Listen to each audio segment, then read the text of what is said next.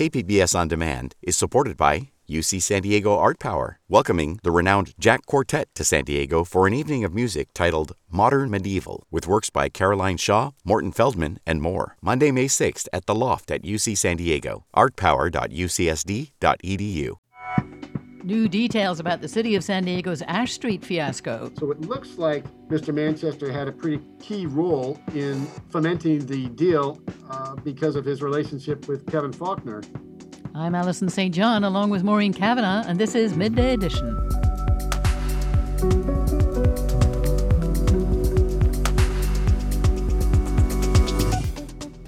Is Measure A vital to solve San Diego's affordable housing crisis or an expensive drag on the economy? We want to create a safety net for seniors, veterans, people living with disabilities, and youth who are transitioning out of foster care.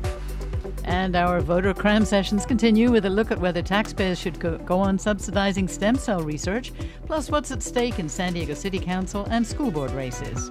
That's ahead on Midday Edition.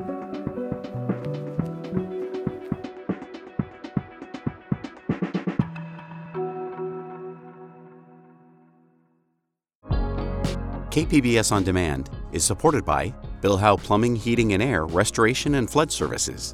Family owned and operated for three generations, Bill Howe has been serving the plumbing, heating and air, and water damage needs of the San Diego area since 1980. With their fleet of trained professionals, Bill Howe has the ability to service all major and minor plumbing and HVAC emergency needs 24 hours a day, 7 days a week. Bill Howe is committed to providing excellent service to their customers with transparent quotes and attention to detail on every job. Whether you're in need of an HVAC installation, plumbing, or water damage restoration in San Diego, they offer the convenience of scheduling an appointment over the phone, online, or through live chat on their website. Call 1 800 Bill Howe or visit BillHowe.com because we know how. It's being called one of the worst real estate deals in San Diego City history. The Ash Street lease fiasco, a downtown high rise that's cost the city millions of dollars and still stands empty. Department heads have lost their jobs over the deal, but San Diego Union Tribune investigative reporter Jeff McDonald now writes that emails suggest Mayor Kevin Faulconer had more direct role in the negotiations than previously reported. Jeff, thanks so much for joining us. Of course, thanks for having me. So, now briefly outline the story of this 20 uh, year lease of the Ash Street building. Why did the city need it? What did the final agreement promise? And how much has the city already spent on it so far?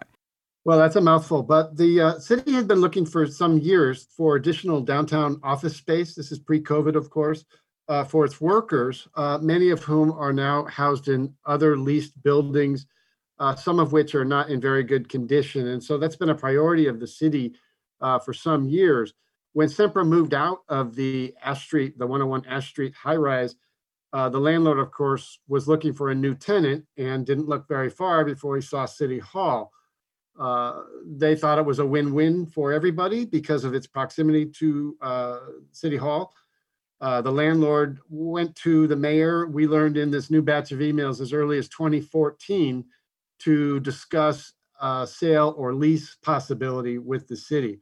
So it uh, this latest batch of emails uh, shows that the mayor was personally involved a lot earlier than what we were uh, understanding. What was the deal promising the city, and what has actually happened in terms of money? Well, the deal promised the city uh, a 19 story high rise that could house uh, 800 or so workers almost within months. By the summer of 2017, just six months after the lease was signed, uh, the problem was the building was not in the condition that was put forward in the discussions. It's not clear what was released to the city or how much due diligence the city did. So as a result, the city's paid $535,000 a month to rent a building that it's not able to occupy. Uh, that was the case for almost four years until the mayor suspended those payments just last month. Now, the emails that you've um, revealed so that the show that the original opinion of the city's real estate assets director, Cybele Thompson, um, who, by the way, has now lost her job as a result of all this, that she was, her initial take on this idea was pretty cool, right? Yes, uh, these emails, and I thought that was one of the most notable things to come out of this batch of emails was that the real estate assets director, the city's top real estate professional, told her bosses in January of 2015 that this building was not a good fit for the city, uh, that the city shouldn't own the building. shouldn't purchase the building. But she did say the building might it might benefit the city to lease it for 10 years uh, as kind of a stopgap measure to alleviate the city's uh, workspace needs. Uh, but she said, due to the building's age, among some other factors, it was not a, a, good candidate for acquisition by the city. She later changed her tune, of course, when it became clear that uh, the mayor and his senior advisors thought the building was a good fit for the for the city real estate portfolio. So one of the things that changed was that uh, Doug Manchester bought a minority stake in the property. When did that happen, and, and what happened as a result? Uh, he bought a minority stake in the building for twenty million dollars in June, around June of 2015. Shortly thereafter, he began arranging tours and meetings with the mayor and his senior aides. Uh, I know they toured the building in July, right after Sempra moved out, July of 2015. Uh, and uh, they embarked on a series of uh, offers and counter proposals, and that resulted in a deal that was uh, approved by the city council in the fall of 2016. So it looks like Mr. Manchester had a pretty key role in um, fomenting the deal uh, because of his relationship with Kevin Faulconer. He's been a longtime political supporter of the mayor's. Why would a lease be any less of a conflict of interest than a purchase would have been? Well, I'm not sure about that. I think that uh, a purchase would have a straight up purchase. The city did pursue that at some for some time through 2015 and 16 uh, they were not they were planning to uh, sell bonds to pay for the building there's some discussion in prior reporting that we've reported along with other san diego media that uh, they were unable to secure bond financing and that made the lease option um, more likely and more possible uh, they also went through a, a middleman uh, the Cisterra development uh, so the city's deal is actually with an llc owned by Cisterra Okay, so a lot of layers of accountability. And your story mentions that the previous tenant, Sempra, told state officials in 2015 that it would cost millions to upgrade the building to, to mitigate for the asbestos. But the city council was not told any of that when they approved the deal. What explains that lack of information? Well, Yes, it's it's not clear whether the city was aware of that. That came up actually in 2014 during a rate setting uh, proceeding before the Public Utilities Commission, which is the state body that regulates utility rates in the state of California. Um, and so they disclosed, Sempra disclosed to the Public Utilities Commission 20 up to 25 million dollars in asbestos needs and some millions of dollars in additional um, upgrades that the building required. This was in 2014, and this was one of the conditions that prompted Sempra to move out of the building and pursue its own uh, new headquarters over on 8th Street, which incidentally was built by Cisterra. Uh, the city's on the hook for about 23 million plus in lease payments for this vacant building, along with 30 million dollars plus in renovation costs. So what we have now is the city having expended more than $50 million for an empty building it doesn't own. So it's it's it's quite a stupefying situation that the city finds itself in. Finally, there are apparently some missing millions. What's the story there? Well, we're not sure what the story is. The uh, the city had been paying about a little more than five hundred thousand dollars a month and was scheduled to do that for twenty years. There's some question over what the total amount it was going to be $128 million over 20 years. Uh, the amount that they financed was either 77 million or 92 million, depending on who you ask. Uh, the cities told me uh, just last week that they can't account for about 14 million uh, and change that went to apparently Cisterra, the middleman in this deal. They've asked for a delineation of all the closing costs, and they said that uh, they haven't been able to get an answer out of the company that they uh, did the transaction with. I reached out to the company, of course, and got no response.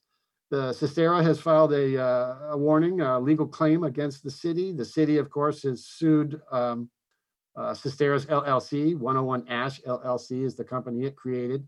Uh, consumer attorney Michael Aguirre, the former San Diego city attorney, has sued both the city and Cisterra and the former building owner. So this uh, this transaction already is mired in multiple layers of uh, litigation, and uh, it's not going away anytime soon. We've been speaking with San Diego Union Tribune investigative reporter Jeff McDonald. Thank you.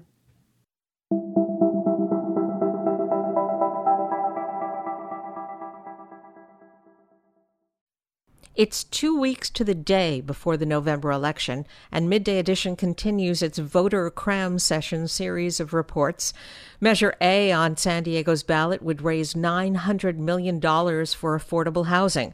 Proponents say it's the city's best shot at making a serious dent in the homelessness and housing affordability crisis.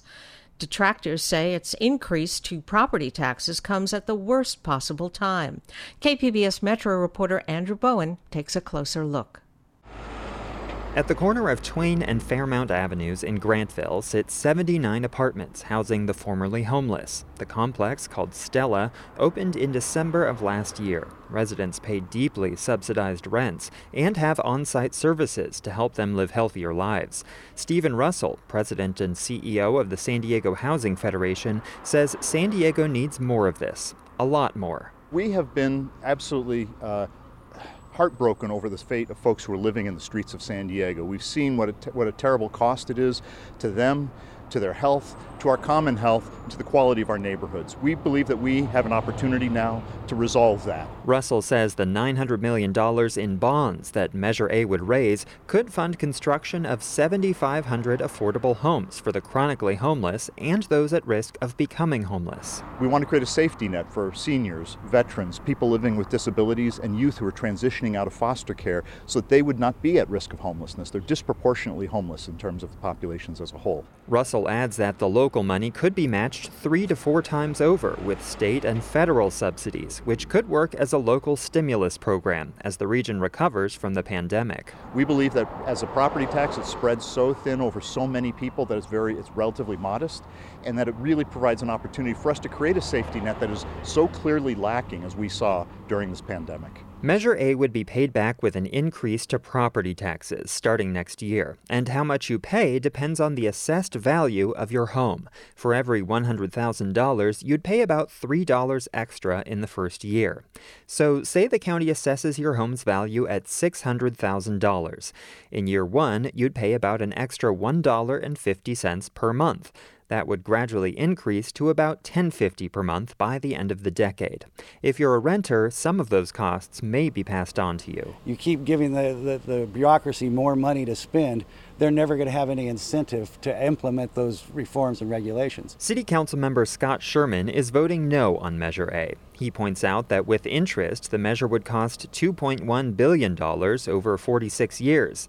He says building affordable housing is too expensive and that the government should focus on lowering the cost of construction before raising taxes. Politicians told you, oh, it's just a small little bit of tax, it won't amount to much, it's not that much out of your budget. Well, if you keep doing that time and time again, it finally adds up to where now it's almost half the cost of building housing in this city. Sherman is referring to a 2015 study from Point Loma Nazarene University that found regulations account for up to 47% of the cost of housing in San Diego. With subsidized affordable housing, Sherman says the state should end the requirement to pay construction workers higher wages, called prevailing wage. Which, by everybody's account, ups the cost of those units by 20 to 25 percent. I'd much rather get that done without prevailing wage, save that 20 percent, and build more units with that money. Measure A has been endorsed by the County Democratic Party, affordable housing builders, and organizations that serve the homeless. It also won support from the San Diego County Taxpayers Association, the Associated General Contractors San Diego, and the Building Industry Association of San Diego County. It's opposed by the County Republican Party, the San Diego Union Tribune editorial board, three city council members, and conservative radio host Carl DeMaio. Measure A needs a two thirds majority from city voters to pass. Joining me is KPBS Metro reporter Andrew Bowen. Andrew, welcome. Hi, thanks, Maureen. That two thirds requirement for approval is quite a hurdle to overcome. How are advocates campaigning for this measure? I think it's a fairly conventional campaign. They're certainly trying to get as much press coverage as possible. They've got a social media presence. I actually got a text message from a volunteer, uh, you know, telling me to vote yes for Measure A the other day. Um, the challenge with every ballot measure, really, but especially one that involves a tax increase, is just breaking through the noise. There are a lot of issues and races on the ballot. Uh, and it takes money to get your message out there. The Measure A campaign has some money, but uh, it's not awash in it. And if you think back to the March primary, when Measure C was on the ballot, this was the hotel tax increase that would have funded the convention center expansion, uh, also affordable housing and infrastructure. Uh, that measure had a boatload of money. They had the support from the Chamber of Commerce and the San Diego and Imperial Counties Labor Council, um, two you know two of the probably the biggest interest groups in San Diego, and uh, that measure couldn't even get to a two-thirds majority. So of course this is a different election; it's a different ballot measure, but it you know the fact remains that this hurdle is very very high. How do supporters of Measure A answer the criticism that this is a particularly bad time to ask for a tax increase? Well, as you heard in that uh, story that I did, um, they say that the ta- they think the tax increase is relatively modest because it's spread out over a very large number of people.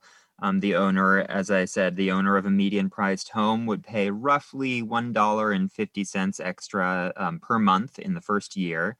And, uh, you know, the people who are struggling the most in the pandemic probably don't own homes that are taxed at $600,000. So the tax burden on them, you know, assuming their homes are more modest, um, would be lighter. It's also phased in over time. So, you know, by the second, third, fourth year, when the taxes are going in, uh, you know, coming up a little bit, um, hopefully by then the economy will have recovered. Um, and they, the other argument they say is they think this is actually the right time to be um, passing a measure like this because the pandemic has made clear that we have a need for a, a greater social safety net, not only for the homeless who, uh, you know, don't have a home to stay in, um, but also for those low income households that are uh, now at risk of eviction because they can't afford the rent. And if they're given a home with a rent that they can afford, then they're more likely to be able to stay in that home, even if they suffer a, a serious, um, you know, financial calamity like a job loss. And tell us more about what supporters say this measure could do to act as an economic stimulus for the region. Well, typically, when you build affordable housing, the builder gets funding from multiple sources. So they are competing for limited state and federal tax credits and grants, things like that. And if they have money from uh, the local government, then uh, they're more likely to win those uh, that competition and, and bring in that state and federal money. Right now, other counties and regions in California have passed uh, very similar bond measures to this one and they're able to provide more local dollars. So they say that San Diego is right now at a competitive disadvantage in attracting those matching funds from the state and federal governments. And if they're able to bring in, say, uh, three times what the local uh, tax uh, commitment is, um, then you know that's money that's flowing into the local economy through construction jobs, and that will help the city emerge from the recession. That's their argument. What do people opposed to Measure A offer as an alternative to house the homeless who need supportive services? Well, I spoke again to uh, Councilmember Scott Sherman uh, for this story, and he acknowledges that some subsidy is needed for low income housing and permanent supportive housing for the homeless. Um, I think he just disagrees with uh, the need for this particular tax increase. He thinks that before raising taxes, the city and the state should work to lower the cost of building affordable housing. Um, and it's very true that uh, that uh, affordable housing is extremely expensive to build in San Diego and California. Some of the permanent supportive housing units that were built in LA after they passed a similar measure have cost you know, upwards of $700,000 per unit. Um, and the cost is lower in San Diego, but the fact remains that it is still very expensive to build affordable housing. If this measure does not pass, does the city go back to pre pandemic square one on the homelessness issue?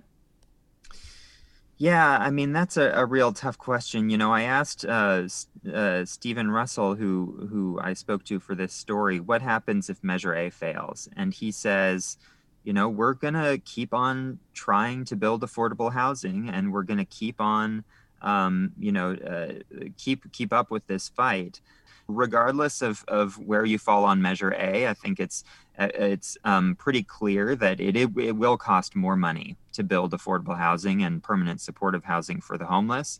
And uh, you know, if it doesn't come from measure A, then uh, you know we don't know where it will come from. I've been speaking with KPBS Metro reporter Andrew Bowen. Andrew, thank you. Thank you, Maureen.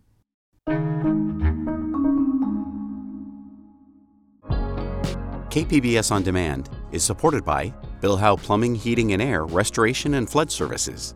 Family owned and operated for three generations, Bill Howe has been serving the plumbing, heating and air, and water damage needs of the San Diego area since 1980. With their fleet of trained professionals, Bill Howe has the ability to service all major and minor plumbing and HVAC emergency needs 24 hours a day, 7 days a week.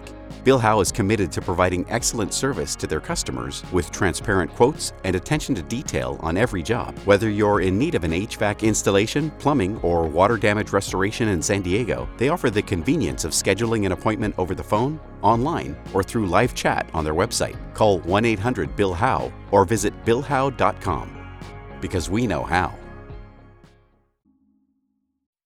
You're listening to KPBS Midday Edition. I'm Allison St. John with Maureen Cavanaugh. California has become a world leader in stem cell research, partly due to more than a decade of generous public funding. But voters this November will decide whether to continue that public support or cut it off. More than $5 billion in bonds for stem cell research hangs in the balance, depending on what voters decide on Proposition 14. Here to give us the pros and cons of Prop 14 is KPBS science reporter Shalina Chatlani. Shilina, welcome. Hey, glad to be here. So now Prop 14 would continue funding the California Institute for Regenerative Medicine, which does stem cell research, that began with $3 billion bond measure in 2004, and Prop 14 would now add $5.5 billion in bonds. So what do people who support it say justifies that kind of money? So, the people who support this measure say that the money goes towards making clinical trials and funding life saving research. So they say that, you know, any scientific research is good and should be funded, and that CIRM, um, for the California Institute for Regenerative Medicine, has been able to give grants to researchers across the state of California to find life saving therapies. And so that work should continue. Another argument is that clinical trials take a long time. And so if opponents say that, you know, there's an issue with the number of clinical trials and how they've, you know, sort of ended or not ended, the reality researchers say is that clinical trials take can take um, a really long time for therapies to manifest out of them. And so it's a good idea to fund um, you know another several years of money that can go towards you know finishing these clinical trials and having therapies come out of them one of the people that supports more money going towards CIRM is uh, Larry Goldstein, who is a neuroscientist at UC San Diego Health. I'll mention that he's received quite a bit of money from CIRM, um, millions of dollars, and this is what he has to say about it. With 60 clinical trials that we're uh, supporting by, by CIRM and another 30 that CIRM has leveraged, it's actually accomplished quite a bit. Patients are uh, going into remission uh, based on very useful cancer drugs. What kind of diseases are being cured with stem cell therapy? So, stem cell therapy um, has gone toward helping people who are experiencing spinal cord injuries, type 1 diabetes, Parkinson's disease, um, Alzheimer's disease, heart disease, stroke, cancer, and osteoarthritis. So, stem cell therapy is a way of uh, regenerating cells that have been damaged due to these various diseases. So, it can really be life changing for some people who are experiencing these conditions. Now, according to the Institute, it did reap some financial rewards for the state for the public investment, right? Yeah, and this is where Prop 14 becomes definitely a, a, sticky issue for some voters because there have been benefits. For example, 10.7 billion of gross output and sales revenue, around 600 million of state and local tax revenue, some 50,000 jobs. So, you know, those are benefits which by the way come from the CIRM website. But on the other hand, um, it's less than what promoters of the original proposition predicted would come out of the measure. So this is from the LA Times, this reporting that most supporters thought the program would pay for itself by generating at least 14 billion from uh, royalties and reduced health costs for California. But that hasn't exactly happened. Um, and that bar would be higher because instead of, you know, getting five, getting $3 billion in bonds, it would be $5.5 billion in bonds that taxpayers would have to pay off over the next three decades. And so, yeah, if you just look at the comparison, you know, we thought that we were going to get 14 billion from it, but there haven't been that many therapies that have come out of it with royalties that can go back from the state. So it's it's a bit of a sticky issue. Now, where is opposition for this proposition coming from? One of the people that I interviewed, uh, Jeff Sheehy, he's actually on the board of CIRM. He's been on it since its very inception. And his point is that, you know, there it, it was good that it happened. And there were a lot of benefits that came out of it. And the work has been good and a lot of research has been funded. But what was predicted was going to come out of CIRM hasn't happened yet. And it's also a remarkably different time. You know, back then in 2004, under the Bush administration, there was a lot of pushback for stem cell research due to religious reasons. And so there just wasn't a lot of, there wasn't really any funding for stem cell research. Now that's changed. Um, you know, there's around $2 billion in federal funding for stem cell research. And so his point is we shouldn't really take on this extra debt for something that hasn't amounted to our expectations. So that opinion, like I said, is coming from opponents like Jeff Sheehy. Like I mentioned, he's been on the board of CIRM since its very inception. I'm proud of the work we've done. CIRM was never conceived as being permanently paid for with debt. It was supposed to pay for itself and it hasn't. We need to bring this back under the control of the legislature and the governor and the state. So, how much of this research money is coming to San Diego? I do remember that when the initial bond measure passed, there were some complaints that most of the money went to San Francisco, for example. Uh, I would say that a lot of the uh, the money from the initiative is going fairly broadly across all of California. San Diego is a site for a lot of really fantastic science research that's going on. So it's only natural that a lot of the grants would be going to scientists here. We've been speaking with KPBS science reporter Shalina Chatlani. Shalina, thank you for filling us in. Thank you for having me.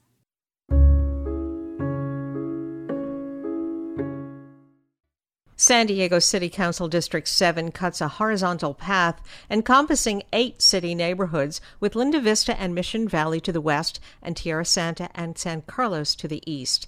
It's presently represented by termed out council member Scott Sherman, who is a Republican. The race for San Diego City Council District 7 is one of just two council races, with a Democrat and Republican facing off.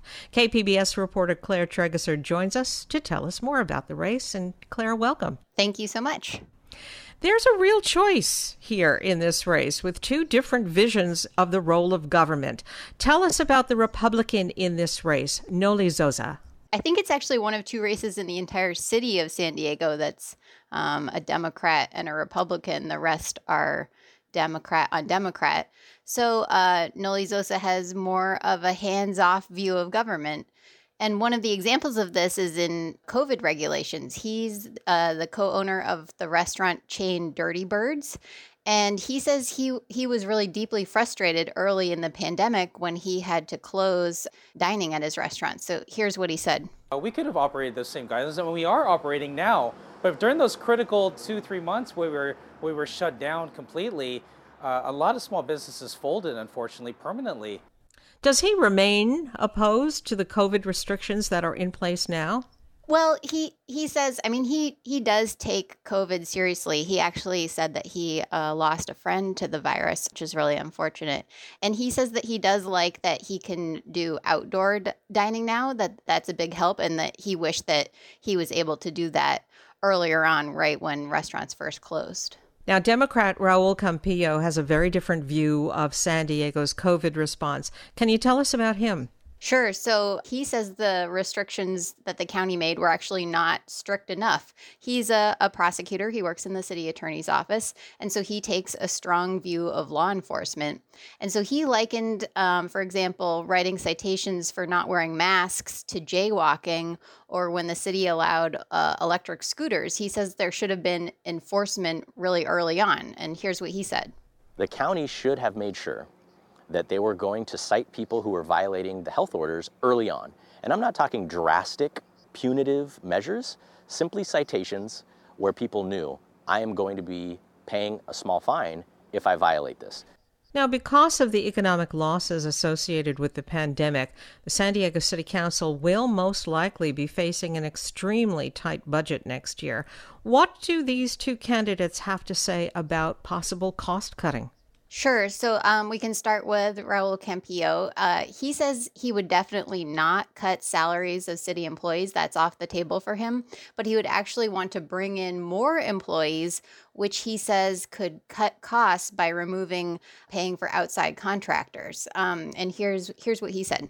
And instead should be bringing in an engineer or surveyor to work for the city and be able to plan projects in house. And how does businessman Noli Zosa say he would cut costs? Well, so he says that essential services like police and fire are off the table, but he would cut money on things like bike lanes. And I should note that's a little tricky because what he's talking about is actually more funded by the planning agency Sandag, not the city.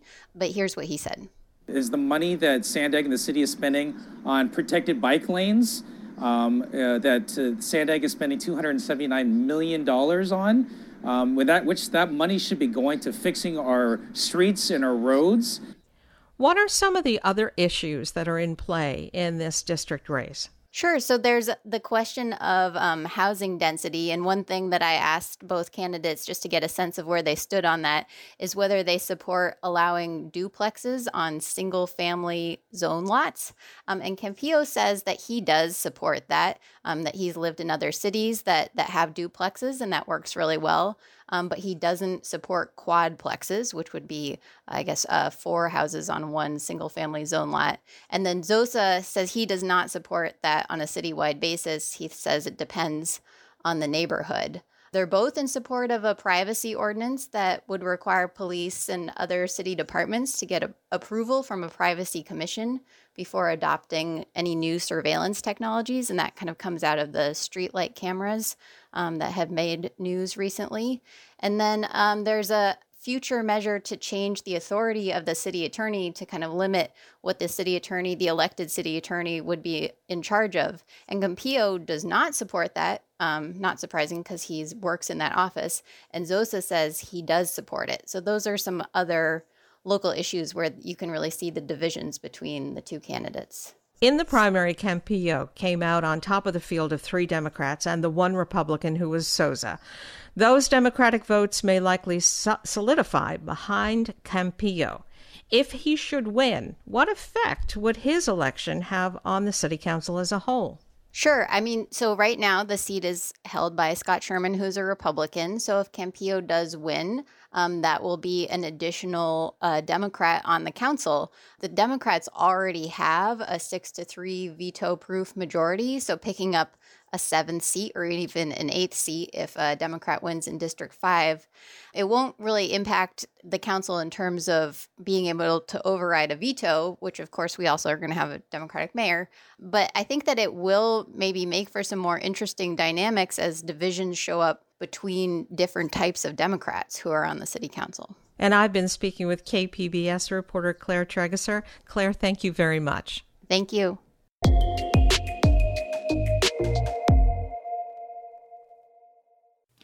Five candidates are on the ballot for three seats on the San Diego Unified School Board. KPBS education reporter Joe Hong spoke to each of them about how they hope to help navigate the state's second largest school district through unprecedented times. Being a school board member is a difficult job even in the best of times. The responsibilities include managing a Byzantine budget, listening to disgruntled parents, and making decisions that have far reaching consequences for the lives of students. Now we have a global pandemic that has upended nearly every aspect of public education, and a reckoning over racial justice that has forced educators to address the uncomfortable question of who gets left behind in our classrooms. It's against this backdrop that five candidates are vying for three seats on the San Diego Unified School Board, which serves about 100,000 students. In Subdistrict A, which covers Clairemont, Mira Mesa, and University City, two candidates are competing to replace current board president John Lee Evans, who isn't seeking re election. Both of the candidates agreed the district needs to rely on public health experts rather than rushing to reopen schools. Sabrina Bazzo is a public health educator and a longtime parent volunteer in the district. During the past decade, she served for six years as the Mira Mesa High School Foundation president. She hopes to expand a peer tutoring program that she helped start at Mira Mesa High. And now we're up to about over 30 tutors, I think, and we've probably reached about 50 uh, families or so, and we're continuing that program. So it's a a good example of something that we could replicate in other parts of the district that's totally free of charge. We're trying to keep it volunteer and we're trying to really identify those students that need those um, resources the most. Bazzo's opponent is Crystal Trull, a professor of nonprofit management. She said her experience consulting for nonprofits makes her uniquely qualified to bring accountability and transparency to the district. She said she's been disappointed by the lack of open communication between the district and parents. They've just been making a lot of uh, decisions and having discussions uh, behind closed doors. They tell us little things here and there, but I think that the parent engagement piece has has really suffered. Um, in terms of communicating. In Subdistrict E, which covers neighborhoods in southeast San Diego, Luana Richmond is challenging incumbent Sharon Whitehurst Payne. This subdistrict serves a disproportionate number of low income students and students of color. Richmond has a doctorate in educational leadership and currently works as an organizational development manager at UC San Diego.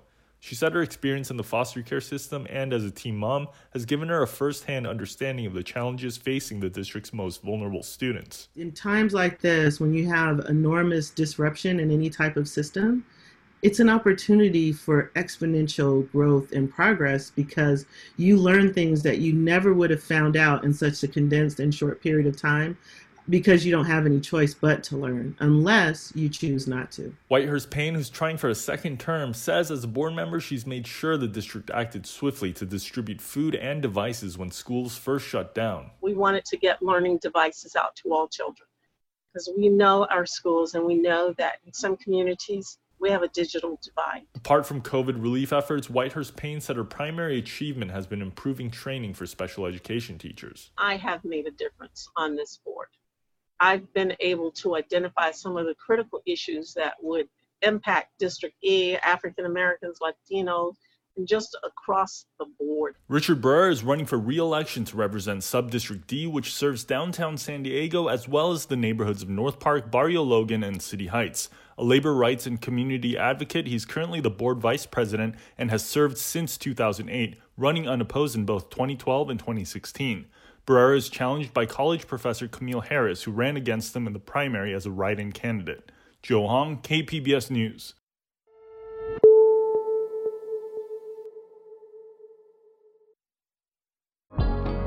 KPBS On Demand is supported by Bill Howe Plumbing, Heating and Air, Restoration and Flood Services. Family owned and operated for three generations, Bill Howe has been serving the plumbing, heating and air, and water damage needs of the San Diego area since 1980. With their fleet of trained professionals, Bill Howe has the ability to service all major and minor plumbing and HVAC emergency needs 24 hours a day, 7 days a week. Bill Howe is committed to providing excellent service to their customers with transparent quotes and attention to detail on every job. Whether you're in need of an HVAC installation, plumbing, or water damage restoration in San Diego, they offer the convenience of scheduling an appointment over the phone, online, or through live chat on their website. Call 1 800 Bill Howe or visit BillHowe.com because we know how. This is KPBS Midday Edition. I'm Maureen Cavanaugh. The San Diego Asian Film Festival had to cancel its spring showcase this year because of COVID, but tomorrow it kicks off its annual Fall Festival with a mix of online and outdoor events. KPBS arts reporter Beth Accomando previews the festival with its artistic director, Brian Hu. Brian, you had to cancel the spring showcase because of the COVID pandemic. Now you are putting on your main Asian Film Festival event for the fall. What are some of the challenges you've been facing with this? The, the challenges actually have, haven't been related to technology, which is what, what we we thought it might be. It's actually, I feel like an overload of um, an entire season's worth of events over the summer that have now been postponed into the fall. And I think people now from their homes have access to way too many virtual events. Uh, maybe not way too many. I mean, it, it, choice is good, but for us, obviously, it's harder to distinguish ourselves. So that's what we ended up. That was the challenge. How are we going to put together a programming slate that's going to be different than the rest and hopefully be exciting and uplifting and exactly what people need right now. Well, it's impressive that your opening film, 76 Days, feels incredibly recent because it actually deals with the pandemic. It's a miracle that this movie exists. So the film is 76 Days.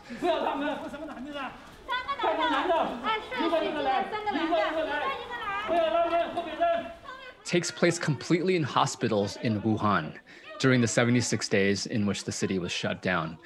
And I think that I mean in the United States we get a certain perspective of what was happening in China, right? We we hear certain things from leaders in government um, about the, the, the evils of of China, but even from um, the mainstream, I mean, even from um, press, like we often hear just in terms of policy and numbers and statistics, we don't get to see like what's actually happening in these hospitals and the interaction between doctors, nurses, and patients, and how these healthcare providers are really making this up as they go along, and their solutions are incredibly powerful and show the persistence of the human spirit and the drive towards healing.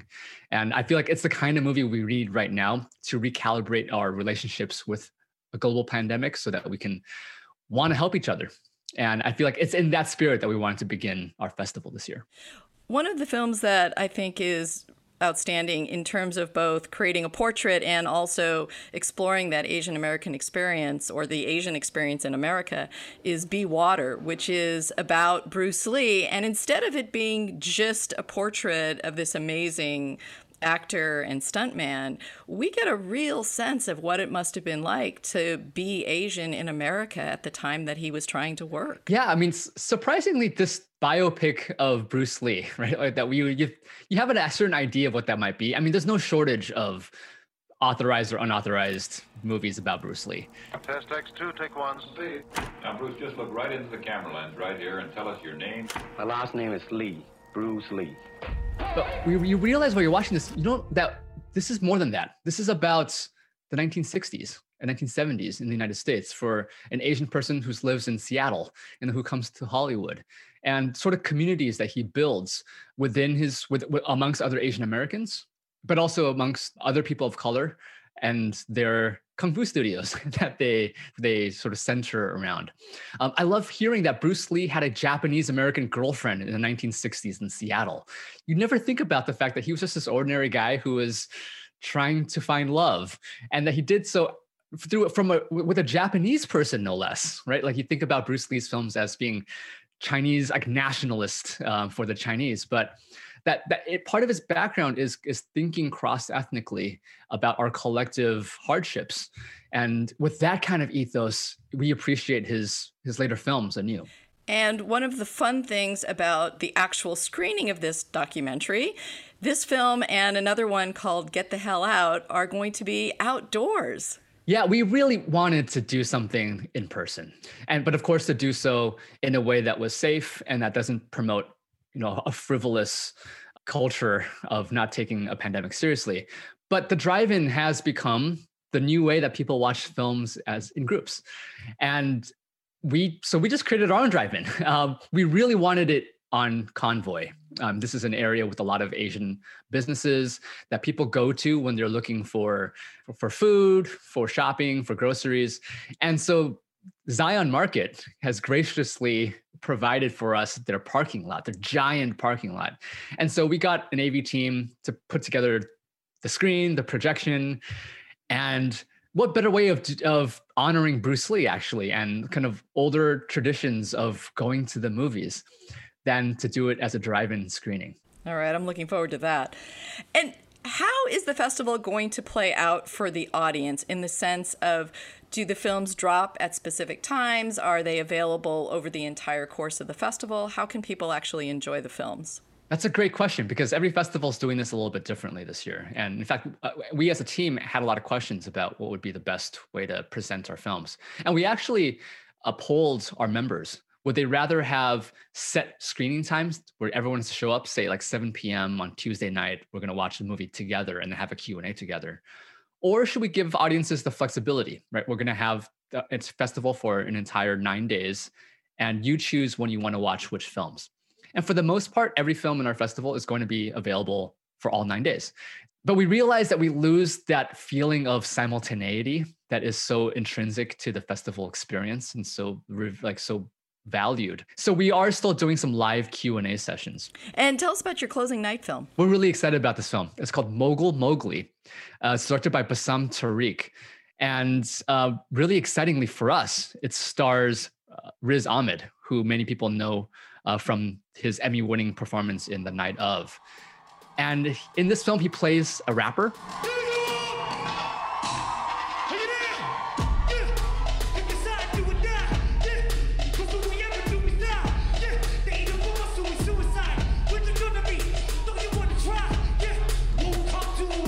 And it turns out Riz is actually a, a incredible rapper.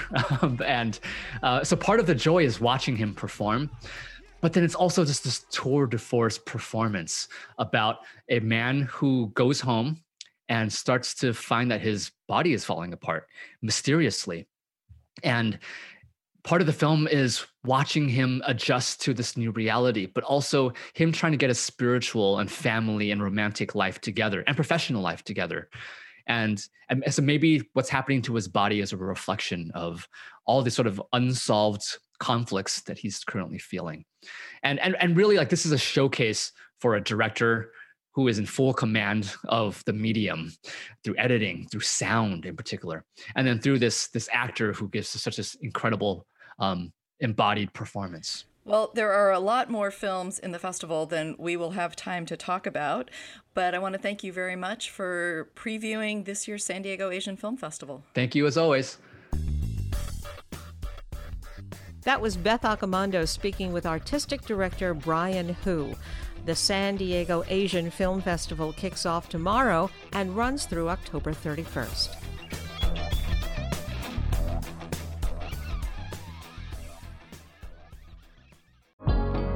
KPBS On Demand is supported by Bill Howe Plumbing, Heating and Air Restoration and Flood Services.